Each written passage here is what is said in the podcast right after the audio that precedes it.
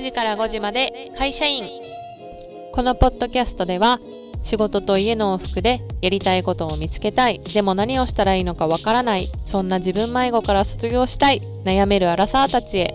世間の価値観にとらわれるよりも自分にしかできないことで人生熱中してみたい。そういう風に思いませんか？聞くだけでモヤモヤの正体を知る。自分に正直になるヒントを元会社員。アラサーで脱サラしてライフコーチとして再スタートしたエミリーが発信していきます。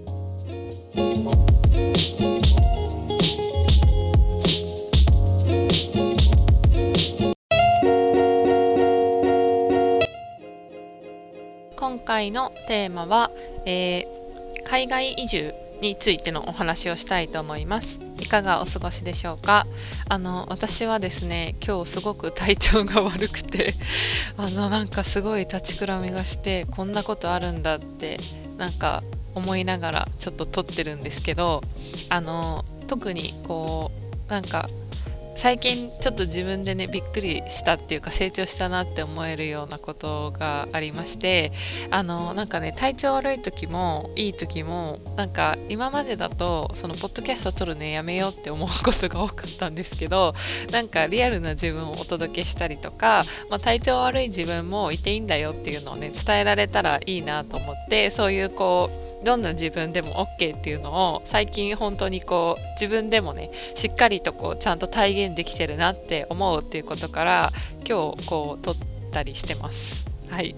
それがつぶやきでした。で、今日のテーマは海外移住についてなんですけれども、あの27日の朝日新聞の記事で海外移住についてのお話があったので、ちょっとこれをテーマにあげようかなっていうふうに思いました。でどんな記事だったのかというと海外永住者が昨年よりも2万人増えているっていう内容の記事だったんですけどあの概要をちょっと簡単に説明すると外務省の調査によると2022年10月1日の推計で、えー、日本から海外に生活の拠点を移した永住者っていうのが過去最高の人数だそうです。で一方で在留国で永住権を認められた永住者っていうのが20年連続で増加していてあの地域別に見ると1位はアメリカ2位はオーストラリア3位はカナダで、え4位ブラジル5位はイギリスっていうような順位が出てました。どうですか？これ聞いてなんか永住者が増えてるってどういうことって思います？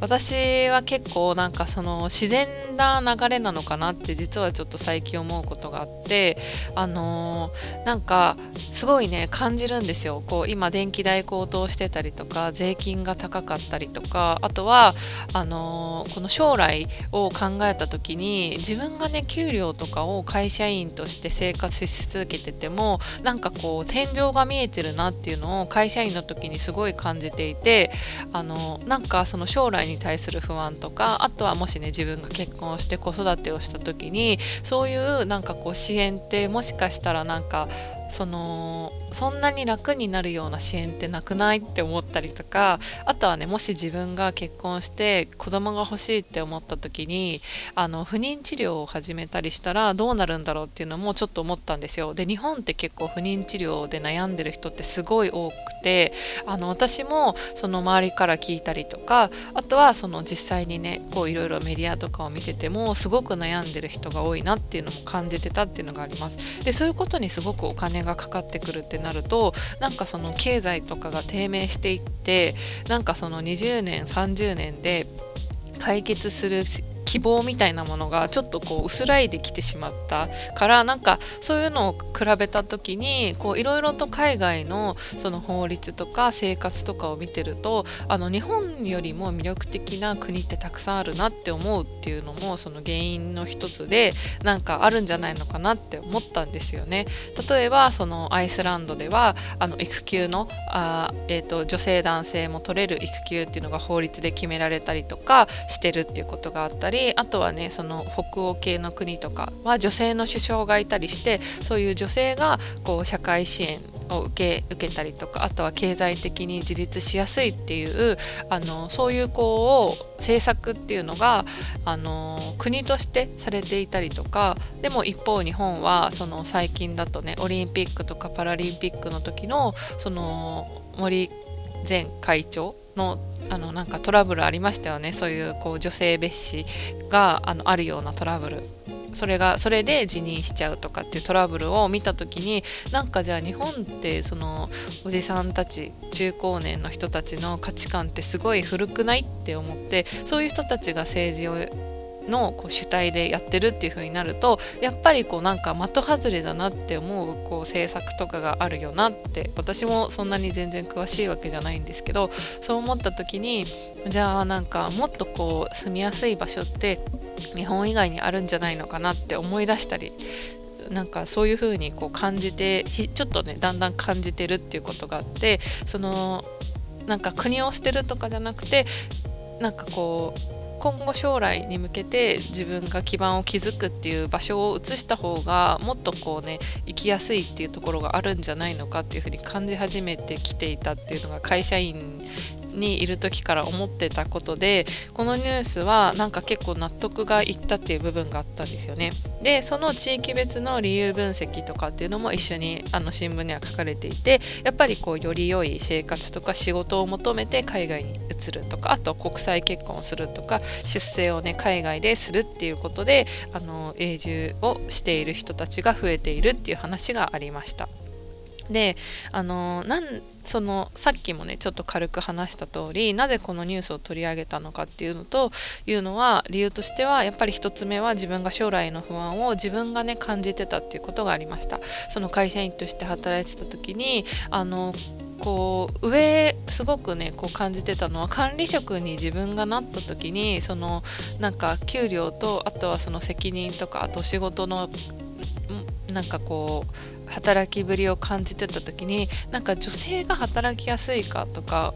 そういう観点からするとやっぱりこう自分がやってた営業っていう部分だとあのその私がいた会社だけじゃなくて他の会社とかを見てもやっぱりこう仕事をしながら働いてる人は結構こう無理しながら働いてるんじゃないかとかそういうふうにこう見えていた部分があったり同じように20代のその働き方と同じように働けるかと言われるとやっぱりその両立難しそうだなっていうふうに感じてたっていうのが理由としてあります。で2つ目はその海外の方が選択肢がありそうだなっていう部分でその日本以外の国に魅力を感じ始めてきたっていうのがあってあのーなんかその日本ってやっぱり結婚の形とかあとはその子育ての仕方とかあとはその育休とかに関してもあのすごく選択肢が少ないというか決められてる形がすごい多かったりあとは世間にね認められてないとなんかそれを貫くのが難しいっていうちょっとこう空気感っていうのがあるのかなっていうのを思ったんですよね。例えば私が普通に会社でこう生活しててもなんかいつになったら結婚するのとか普通に言われたりとかなんかするしそれもなんかなんで一時その人たちになんか説明しなきゃいけないんだろうって感じたりとか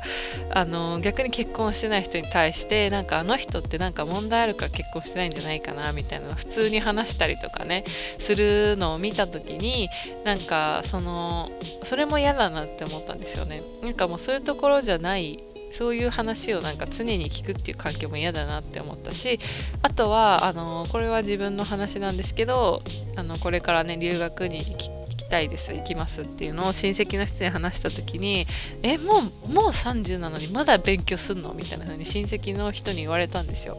あなたがね私は姉妹がいるのであの2人あ、えっと、妹が下にいるんですけどあのあなたが兄弟の中で一番結婚するのが早いと思ったのにあまだ勉強すんだみたいな。ああみたいな感じの雰囲気を言葉を言われたんですよね。でなんでその親戚の人にそんなこと言われなきゃいけないのって思ったんですよ。であとなんかそんなん別にあなたたちの許可いらないしって思いつつ気にしてる自分もいたしあとはその去年おじいちゃんが亡く亡くなって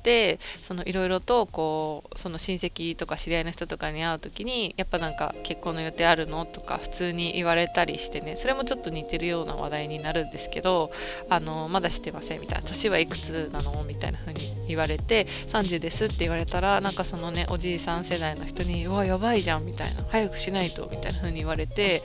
なんかその自分はねこういろいろこうやりたいこととか目標があって走り出そうとしてるのになんかそういう風にこうこう言われることに対してイラってしている 自分がいたりねこれは自分のこう狭い心の問題なのかもしれないけど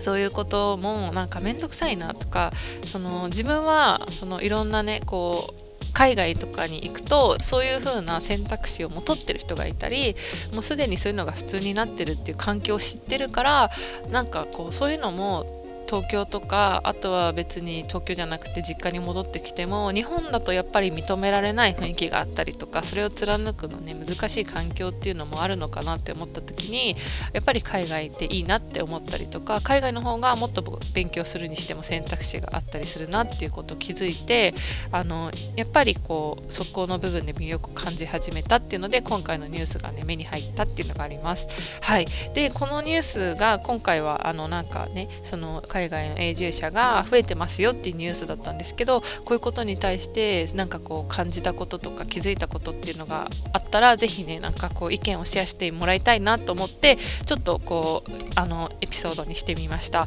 であの今後はなんか私もちょっとこういろいろ考えていることがあってなんかねその海外との関わり方を考えている人だったりなんか自分にとってねこういいこうなんかこう選択肢っていうのを見つけたいなっていうのをこうサポートできるようなあのこともできてなんかいずれやってみたいなっていうふうに思ってるのでちょっとこういろいろとあのこういったトピックも今後上げていきたいなっていうふうに思います。はいでえっとそれでは次のエピソードでお会いしましょ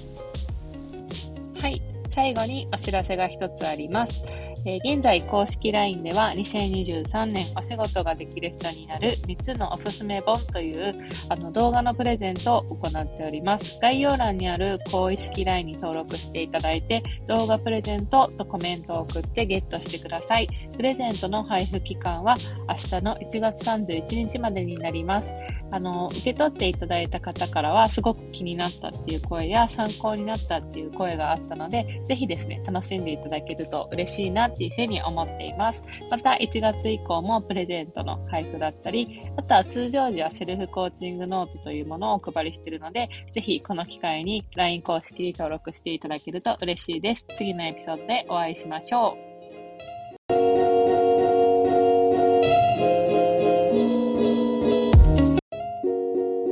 後までお聞きいただきありがとうございました。会社員としての悩み人生の不安やモヤモヤエンパワーメント自分らしく生きるヒントなど興味がある方はメインページリンクのインスタグラム公式 LINE よりリクエスト応援メッセージをいただけるととっても嬉しいです。